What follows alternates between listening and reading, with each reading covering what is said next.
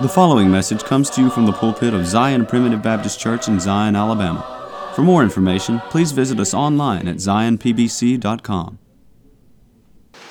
By way of uh, introduction this morning, I'm sure that all of you are familiar, or most of you are familiar with a movie called A Few Good Men. And there's a famous exchange in that movie between Tom Cruise's character and Jack Nicholson's character.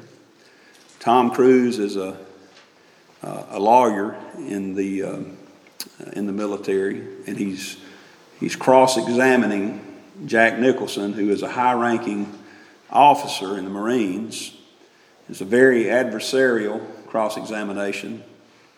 And as the uh, tension builds between Tom Cruise and Jack Nicholson, uh, it escalates to the point where Tom Cruise exclaims emphatically, I want the truth.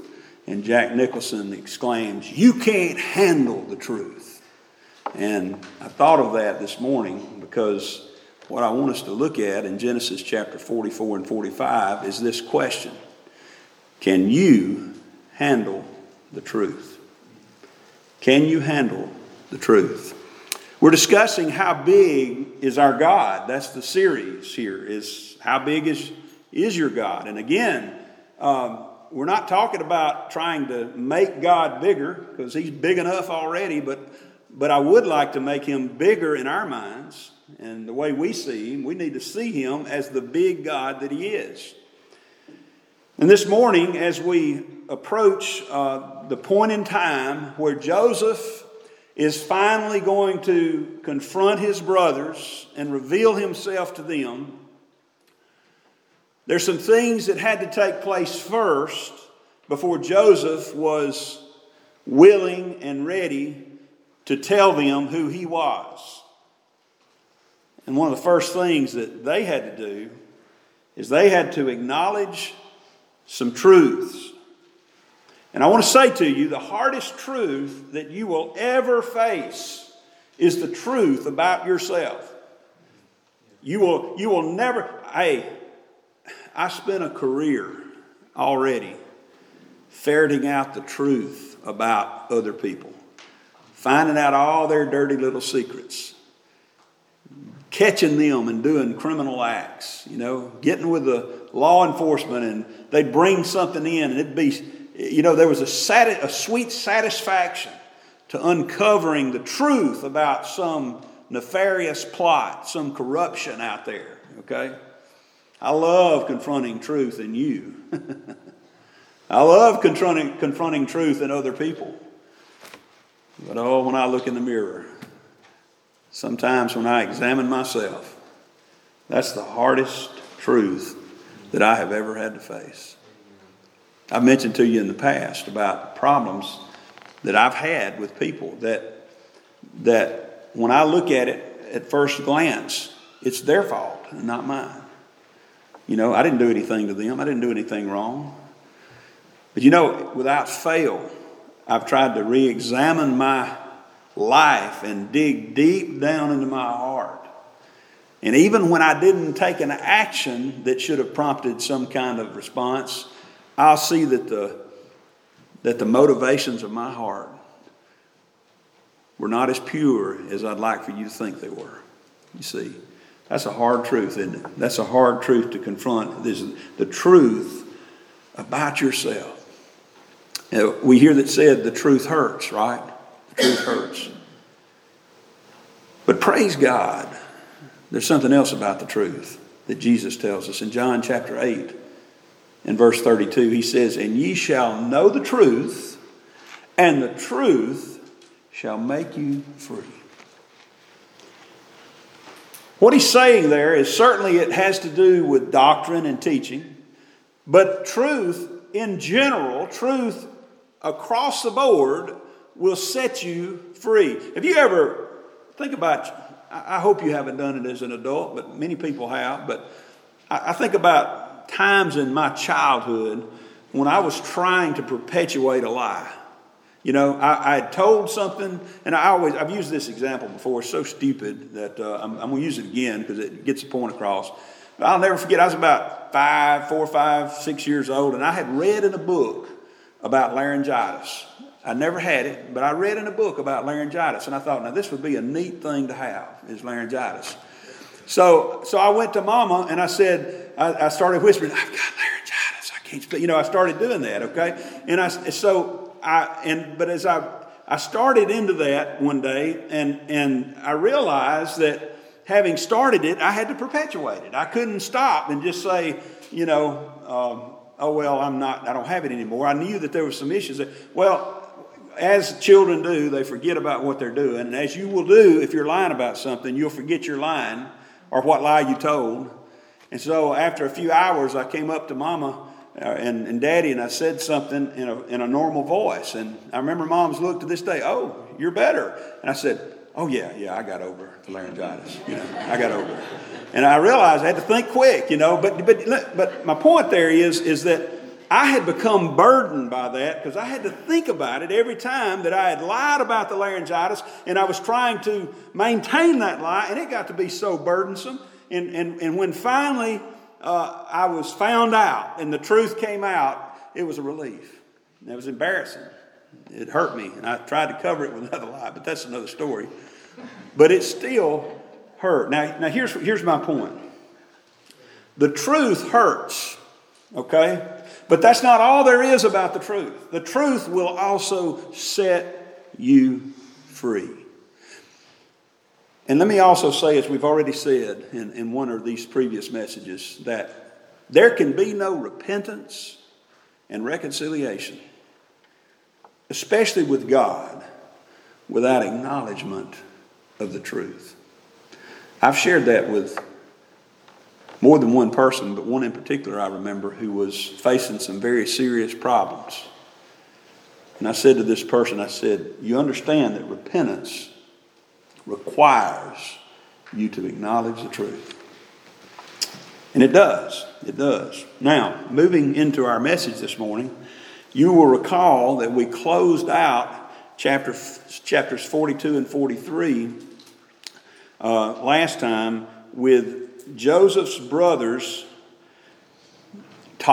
going down into Egypt the first time and, and Joseph testing them. Joseph actually facing his greatest test. He had the opportunity to destroy them. He had the opportunity to execute them to a man, and no one would ever call him to account. He had complete authority over them. And Joseph's, Joseph passed that test. Joseph decided he was going to act like God and not like his human nature wanted him to act. But he still didn't. Uh, he didn't immediately reveal himself to them because he wasn't sure where they were standing in their relationship with God and in their ability to reconcile to Him. And reconciliation takes two. Now, that doesn't mean you say, Well, I'm not going to reconcile till he does. That, that's not what it means. That means you do everything you can to be prepared to, but then you can't make them if they won't. Okay? You just do everything you can and be prepared to accept their reconciliation if it comes. But he had to test them out, and that's what he was doing. And, and you know the story, he said, uh, he, he, he, confronted them and accused them of being spies, and they said, No, no, no, no, no, we're not spies. And they started talking too much, as we tend to do sometimes in those situations. And they said, we, we, We're just uh, sons of one man back in Canaan. We've got a little brother back home, and, and, and, and, and so forth. And once he found that out, he said, I tell you what, you're not coming back down here to get any more food until you bring your brother with you to prove that you're not lying to me. Well, you know the story there. Joseph, I mean, Jacob had still not learned his lesson about playing favorites. He had already told them, he said, I don't really care if y'all die, but you're not taking Benjamin. and um, that, that, that's a long story. We, we, we give Jacob a lot of grief, and we should. But don't forget about this one thing about Jacob. You'll notice in reading, I was reading through this, this account again this week, and, and I noticed there was a place, I think it's in chapter 44 or 45, and, and other places where the only one of Jacob's women who is called a wife is Rachel. You ever notice that? Her sister, you know, he, he worked seven years thinking he was going to get to marry Rachel, and her father tricked him and gave her older sister Leah to him instead, and he had to work seven more years. He worked 14 years for Rachel. That was the one he loved. That was his, if you want to put it this way, his real wife. The others, uh, you know, were not the ones he had chosen. But anyway, be that as it may, uh, Joseph and Benjamin were the sons of Rachel. And Rachel had passed away at an early age, in, in childbirth, actually. so they, they went back home to Jacob, and Jacob says, No, you're not taking Benjamin. And they wait a while, and finally, finally we saw where Judah, I, I want to point it out briefly, but we'll come back to it. In chapter 43 and verse 8, Judah, Judah said in verse 9, Rather, I will be a surety for him. You send Benjamin down with us, but I'll be a surety for him. Of my hand shalt thou require him. You're going to see there's some changes that have occurred in the lives of these brothers. So, anyway, they go back down and they take Benjamin, and, and the table is set in the presence of Joseph, the prime minister of Egypt, the second in command of Egypt. And the last thing we read is verse 34 of chapter 43. And he took and sent uh, messes or portions unto them from before him. Uh, but Benjamin's mess um, was five times as much as any of theirs, and they drank and were merry with him. In other words, they were kind of having a party. They had a big feast uh, in the presence of Joseph. And this opens up now on chapter 44 with the, all the brothers, all the sons of Jacob being together for the first time in over 20 years.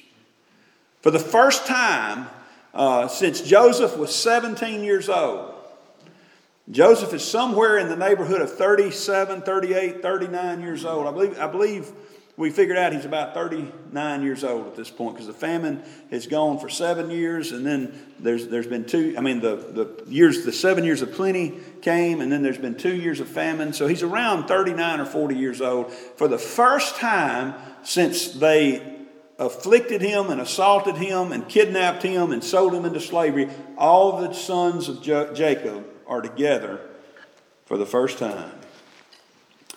In verse 1 of chapter 44, and he commanded the steward of his house, saying, Fill the men's sacks with food, as much as they can carry, and put every man's money in his sack's mouth.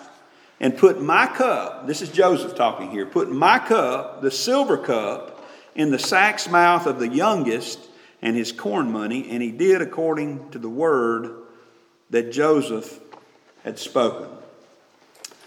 Now, what we're seeing here is that the party is ended now, and they're going back home, and Joseph continues to test his brothers.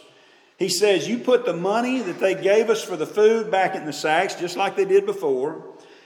But this time, you take my personal silver cup, something that's identifiable as mine, and I want you to put it in Benjamin's bag. Now, what is, what is Joseph doing here? You say, well, Joseph's torturing them.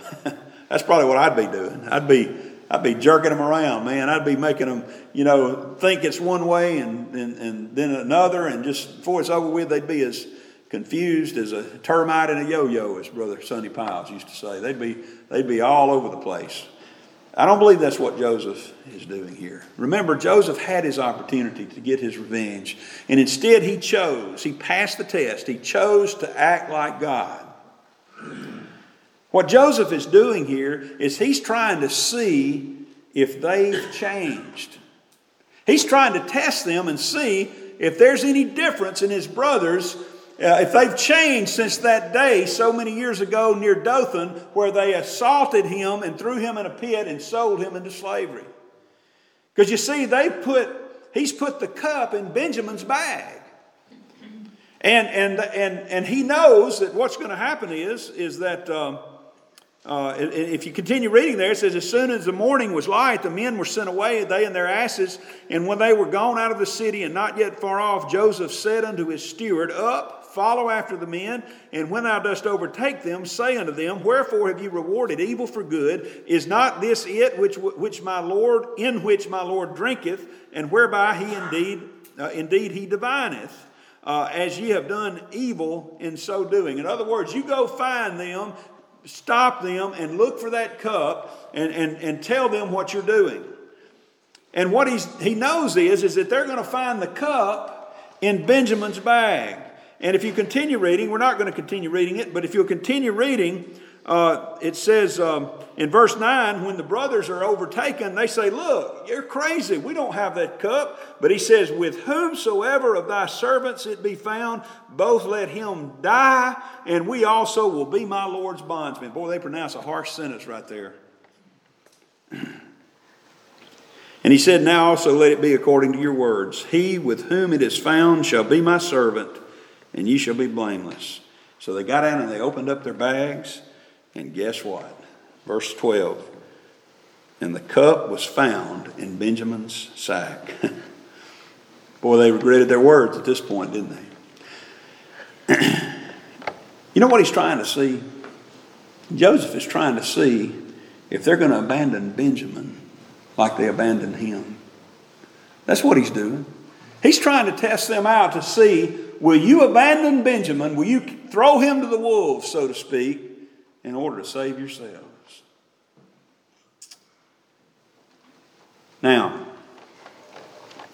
as I said, the cup's found in Benjamin's bag.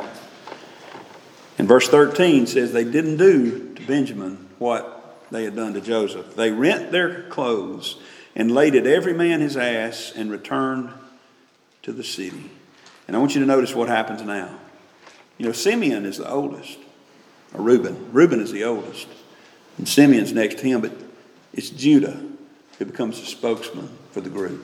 It's Judah who becomes the representative for the group.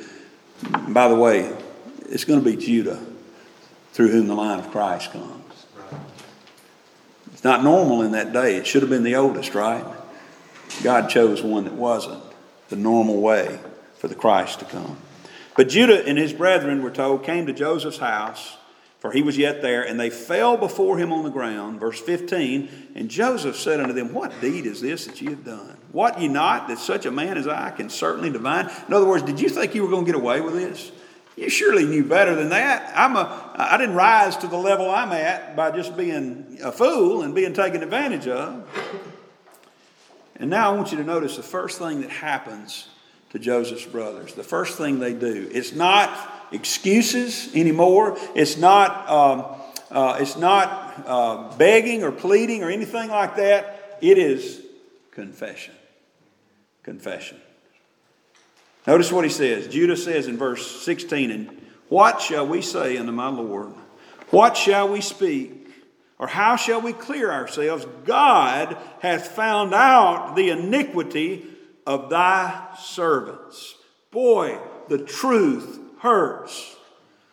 He's not talking about stealing the cup because they didn't steal the cup. He's not talking about stealing the money because they didn't steal the money. He's not talking about being a spy or trying to uh, get out of Dodge, so to speak, to get back and, and take advantage. He's not speaking of that. What he's speaking of is the deepest, darkest secret of their souls the torture and supposed death of Joseph, the anguished cries of their brother as he was in that pit.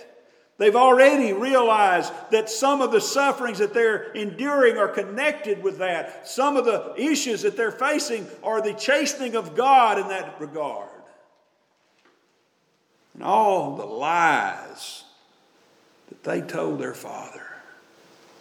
I, I don't know if that's not perhaps the worst part of the whole thing. You remember when they went back to their father, they didn't, they didn't exactly lie to him. They didn't say, oh man, we found Joseph's, he got killed. No, they never told him that. They just took his, they took his coat to him that they had dipped in goat's blood and said, Do you recognize this, Daddy? Knowing all along he would leap to that conclusion. And he did. And let me say to you, that kind of lie is almost worse than an outright lie. Don't, don't console yourself this morning by saying, Well, I didn't actually lie to him. if you deceived him, if you deceive somebody, if you approach them telling half truths and partial truths and are not saying anything at all, knowing that they would come to that conclusion, you lied. You bore false witness. Okay?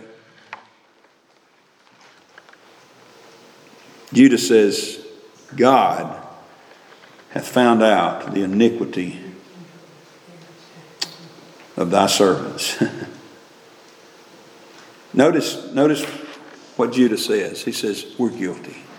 We, look, we've, been, we built this house of cards all these years. We've kept it from our father. We've learned to live with it ourselves. We've learned to deal with it internally, but, but it's, it's, it's coming out now. We're guilty. We're guilty. And, and notice it's not just an, an admission of guilt, but it's an acknowledgement of God. It's an acknowledgement of God. Notice the use of the word God hath found out the iniquity of thy servants. You know what? You know what Numbers tells us? Moses wrote in Numbers chapter 32 and verse 23, he says, Be sure your sin will find you out. There's no accidents in the way the Bible is written. God didn't just say, well, let's just use this word. No. He's telling us that the sin that they had committed has found them out. Now remember what we said the truth will set you free but the truth hurts, right? This is the hurt part. this is the hurt part of the truth.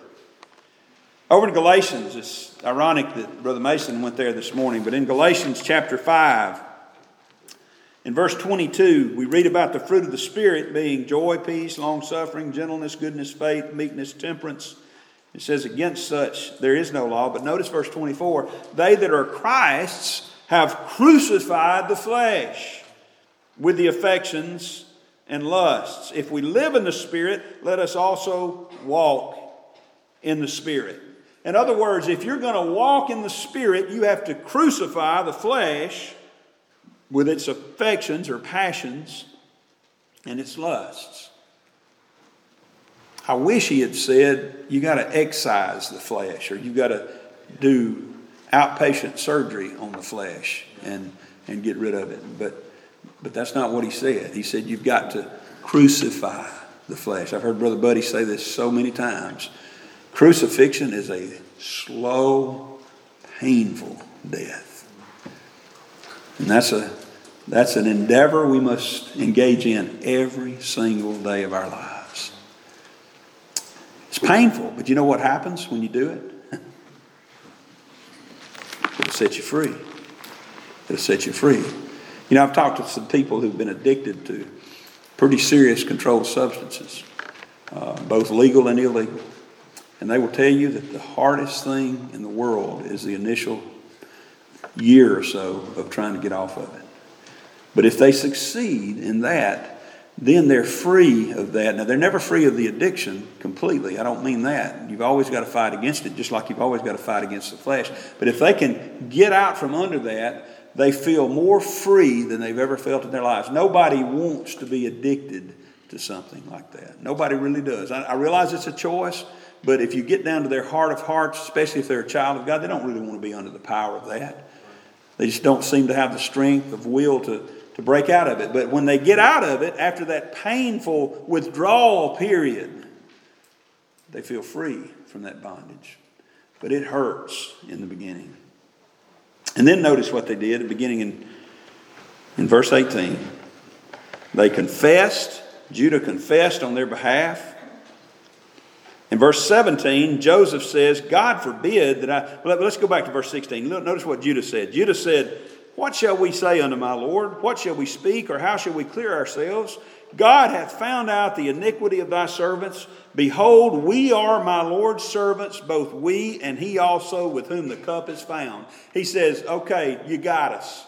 Uh, this, is, this is because we are guilty before God. We deserve nothing better than for us to be your slaves from here on out. We turn ourselves in. We're all, all, uh, all 11 of us are going to be your servants. But notice what Joseph said. Verse 17 Joseph said, He said, God forbid that I should do so, but the man in whose hand the cup is found, he shall be my servant. And as for you, get you up in peace unto your father. Here's their way out. They got a chance here. You know, the old brothers that, that were 20 uh, something years ago, uh, the brothers of Joseph, this is the point where those brothers would have said, Are you serious? So all you want's Benjamin. Okay, well, uh, I hated Benjamin, but we'll see you later. We're going home. that would have been what they would have done. And that's what Joseph was testing them to see. He was testing them out to see would they, would they abandon Benjamin like they abandon him. But I want you to notice what happens in verse 18. I believe this is, this is some evidence. You know, John the Baptist said that those who would be baptized need to bring forth fruits, meet for repentance. And that's what, that's what Joseph is, is doing here. He's seeing if they have fruits, meet for repentance, if, they, if their repentance is real. Well, notice verse 18. Judah, I'm not going to read this whole chapter here, but boy, read it sometime. Oh, what a, what a statement here. What a, what a difference we see in Judah. What a deeply moving speech, a powerful oration here by him as he pleads for his little brother. Verse 18 Judah came near unto him, that is unto Joseph, and said, O my Lord, let thy servant, I pray thee, speak a word in thy, my Lord's ears, and let not thine anger burn against thy servant, for thou art even as Pharaoh. My Lord asked his servant, saying, Have ye a father or a brother? And we said unto my Lord, We have a father, an old man, and a child of his old age, a little one, and his brother is dead. as far as I know, that's the first time that I see an acknowledgement that they believe that Joseph is dead. That, that's what they believe. That's apparently what Judah believed. And he alone is left of his mother, and his father loveth him. And he goes on for the next few verses to recite to Joseph what had happened, where Joseph told them, You're going to have to bring Benjamin down in order for me to believe that you're not spies. And, you know, he kept Simeon, he kept Simeon locked up uh, over there for a while, uh, sort of as a surety. And, and, and, finally, he says, We finally talked to our father and we, we talked him into sending him. In verse 25, he says, Our father said, Go again and buy us a little food. We can't go down, they said. If our, if our youngest brother be with us, then we'll go down. But otherwise, you know, the man's not going to see us. And, and verse 27, Thy servant, my father, said unto us, You know that my wife, see there, talking about Rachel, my wife bare me two sons. And the one went out from me, and I said, Surely he is torn in pieces, and I saw him not since. And if ye take this also from me, and mischief befall him, ye shall bring down my gray hairs with sorrow to the grave. And he said, Listen, Joseph. Of course, he didn't call him Joseph, he didn't know who he was yet. But he said, Sir, if we go home and we don't have our little brother with us, our father's going to die. He's not going to survive that. But notice in verse 32 For thy servant, talking about himself, Judah, became surety for the lad unto my father, saying, If I bring him not unto thee, then I shall bear the blame to my father forever. Now therefore I pray thee, let thy servant abide instead of the lad, a bondman to my Lord, and let the lad go up with his brethren. Boy, there's a there's a big change in Judah. There's a big change in this man. You know what he's saying here? He's saying, at this point, 20 years later, he's saying, Let me be a slave in Egypt instead of the boy. What a change. What he said 20 years ago is, Let's sell him into slave. Judah was the one that brought it up. He said, Look, if we just leave him in the pit to die, we're not going to get anything out of this. We hear him, you know, and remember, he was crying out to them in anguish. We read about that in chapter 42, how they remembered his anguished cries. And Judah, instead of being moved to compassion, he was moved by greed. And he said, Let's pull him out and we'll sell him to these folks and split the money. We'll sell him into slavery and we'll go free. Today, 20 something years later, Judah says, Let me be a slave and him go free. I believe that's evidence of true repentance. Wouldn't you agree? There's a story in there in chapter 38 that we don't need to go into today, but it's sort of an aside about something that happened in Judah's life. Basically, he had three sons, and the oldest was married, and he died without, uh, without giving any heir, without uh, giving his wife a son. And she married the next one, and he refused to give her a son, so the Lord struck him dead. And, and Judah said, Okay, I will, I promise you this young boy. The, the third son was too young uh, to, to be married yet. He said, But I promise you, when he gets older, I'll give him to you if you'll stick with me, if you'll stay with our family. Well, as those kinds of promises go, Judah forgot. He didn't do what he said he would do. And, and, and ultimately, the, the girl didn't do right either. The, the, the, the widow of the oldest son played the harlot. She, she dressed up like a, uh, a common streetwalker and she, and she enticed, and she disguised herself. And, and Judah went in unto her and she got uh, with child uh, by Judah. And, uh, and she kept his, uh, some of his, uh, his, his clothing, kept some of Judah's clothing and, uh, and she did it for a reason. And ultimately, when Judah was going to have her executed for being unfaithful, she said, Well, I just want to show you this stuff that I've got. The man whose these are is the one who got me with child. And it turns out it was Judah, and, and he was, again, the truth hurts, right?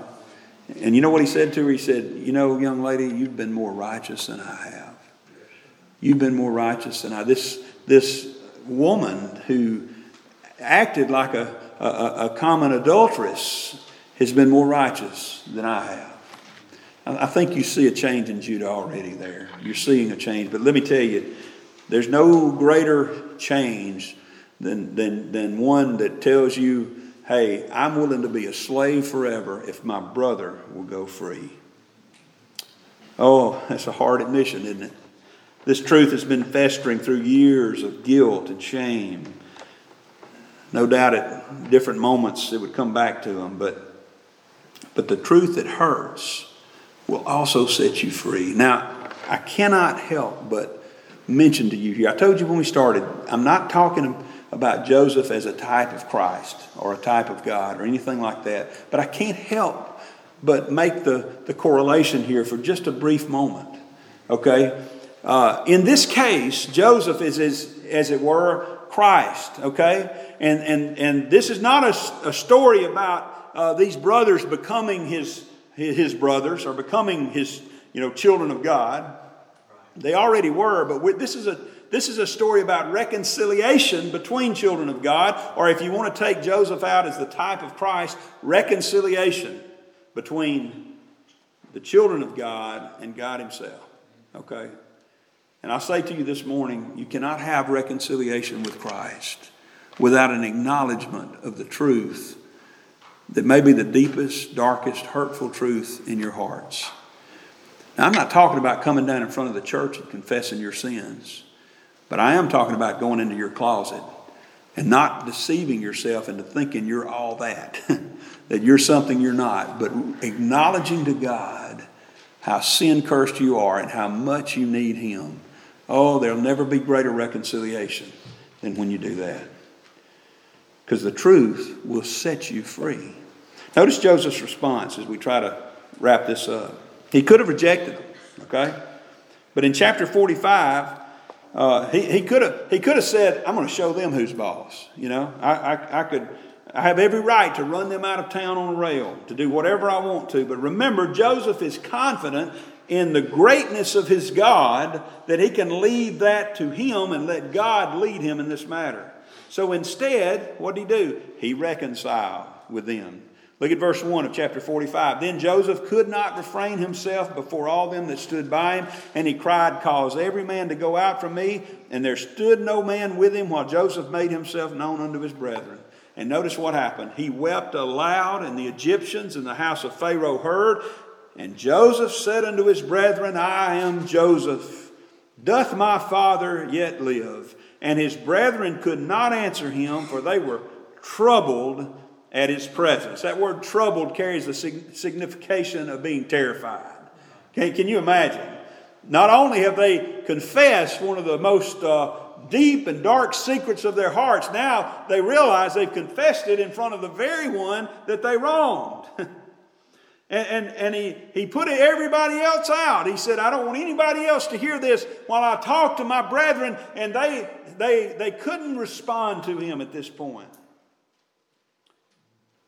But I want you to notice. I mean, what could they say, by the way? What could they say?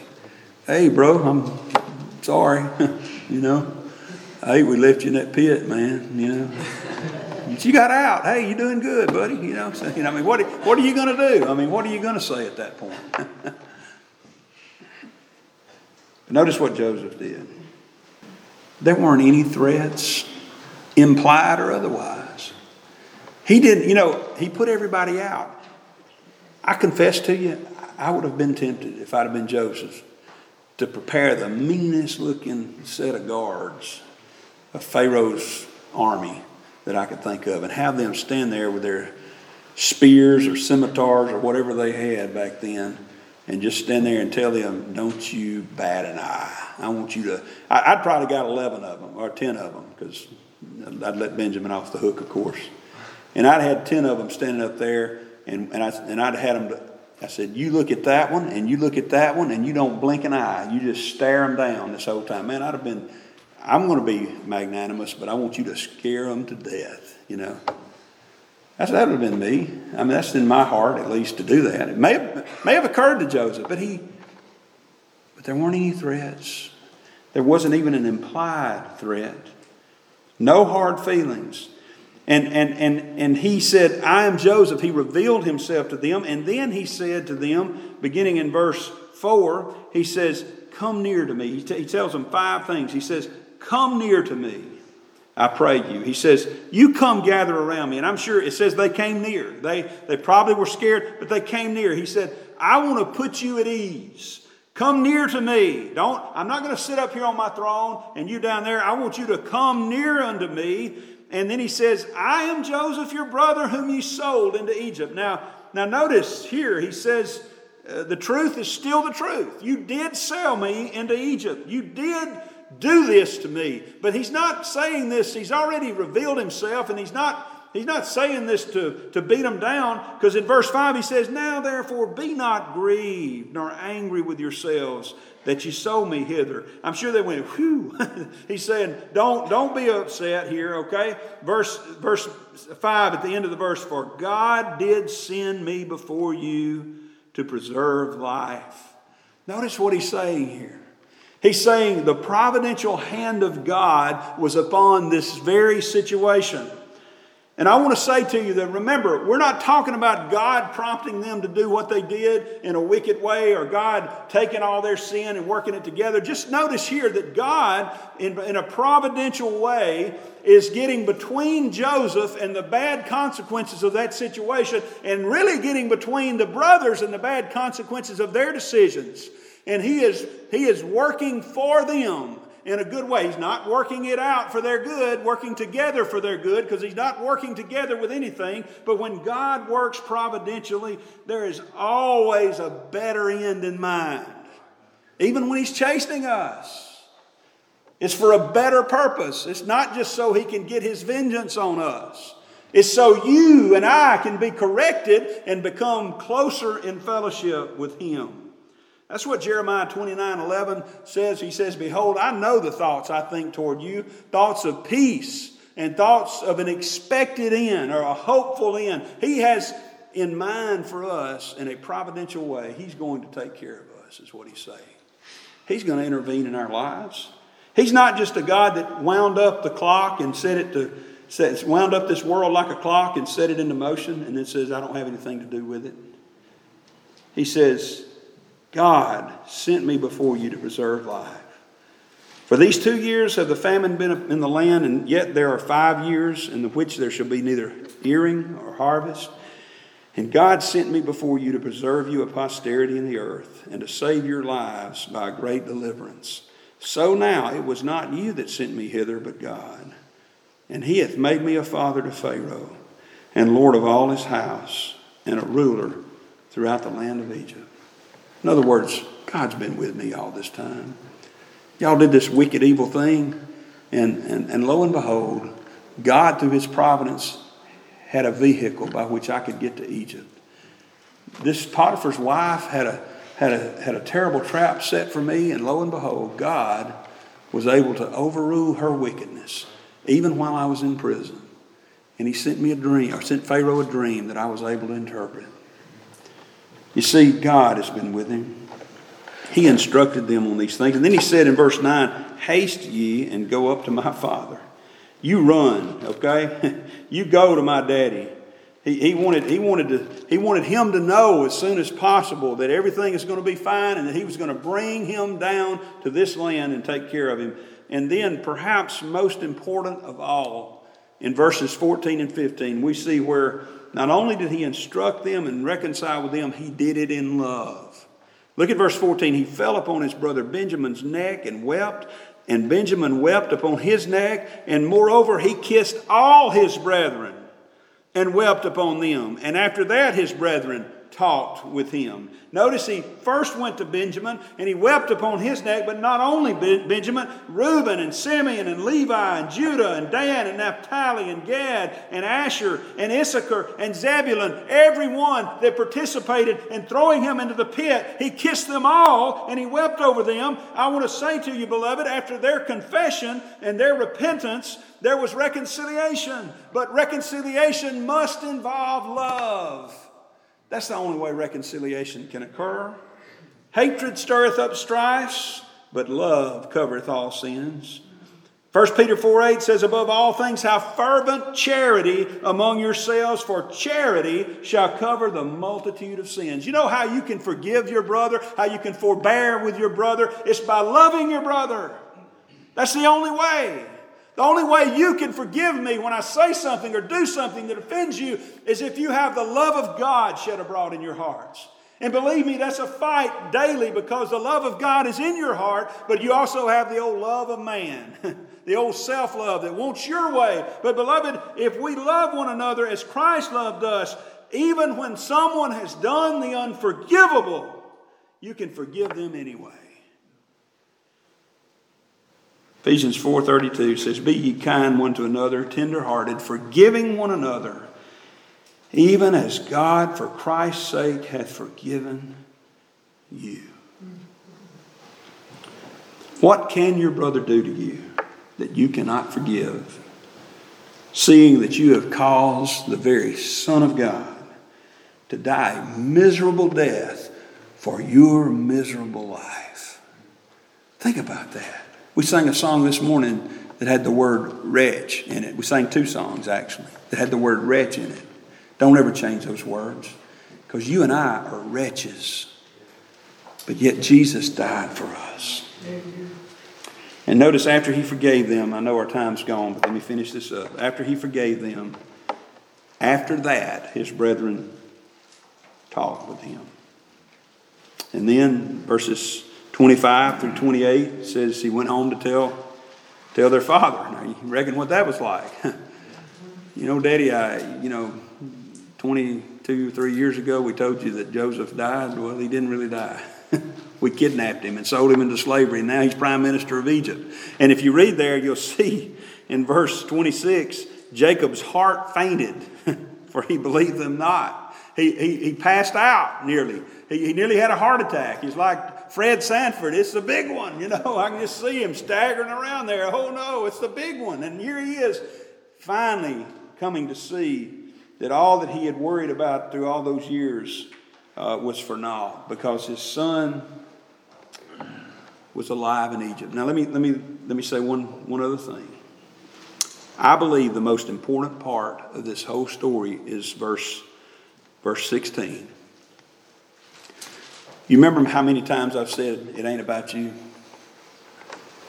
It ain't about me. Well, it wasn't about Joseph, and it wasn't about his brothers.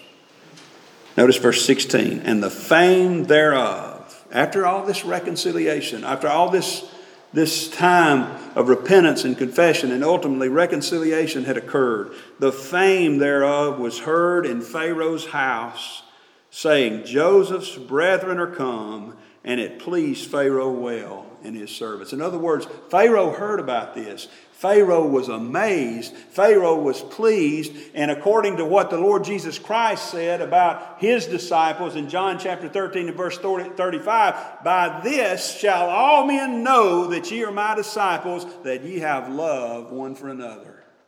You see, it's great to have peace. I like being peaceful. But the reason we should have peace and love one another is not just so we can have peace and get along, but it's so we can glorify God.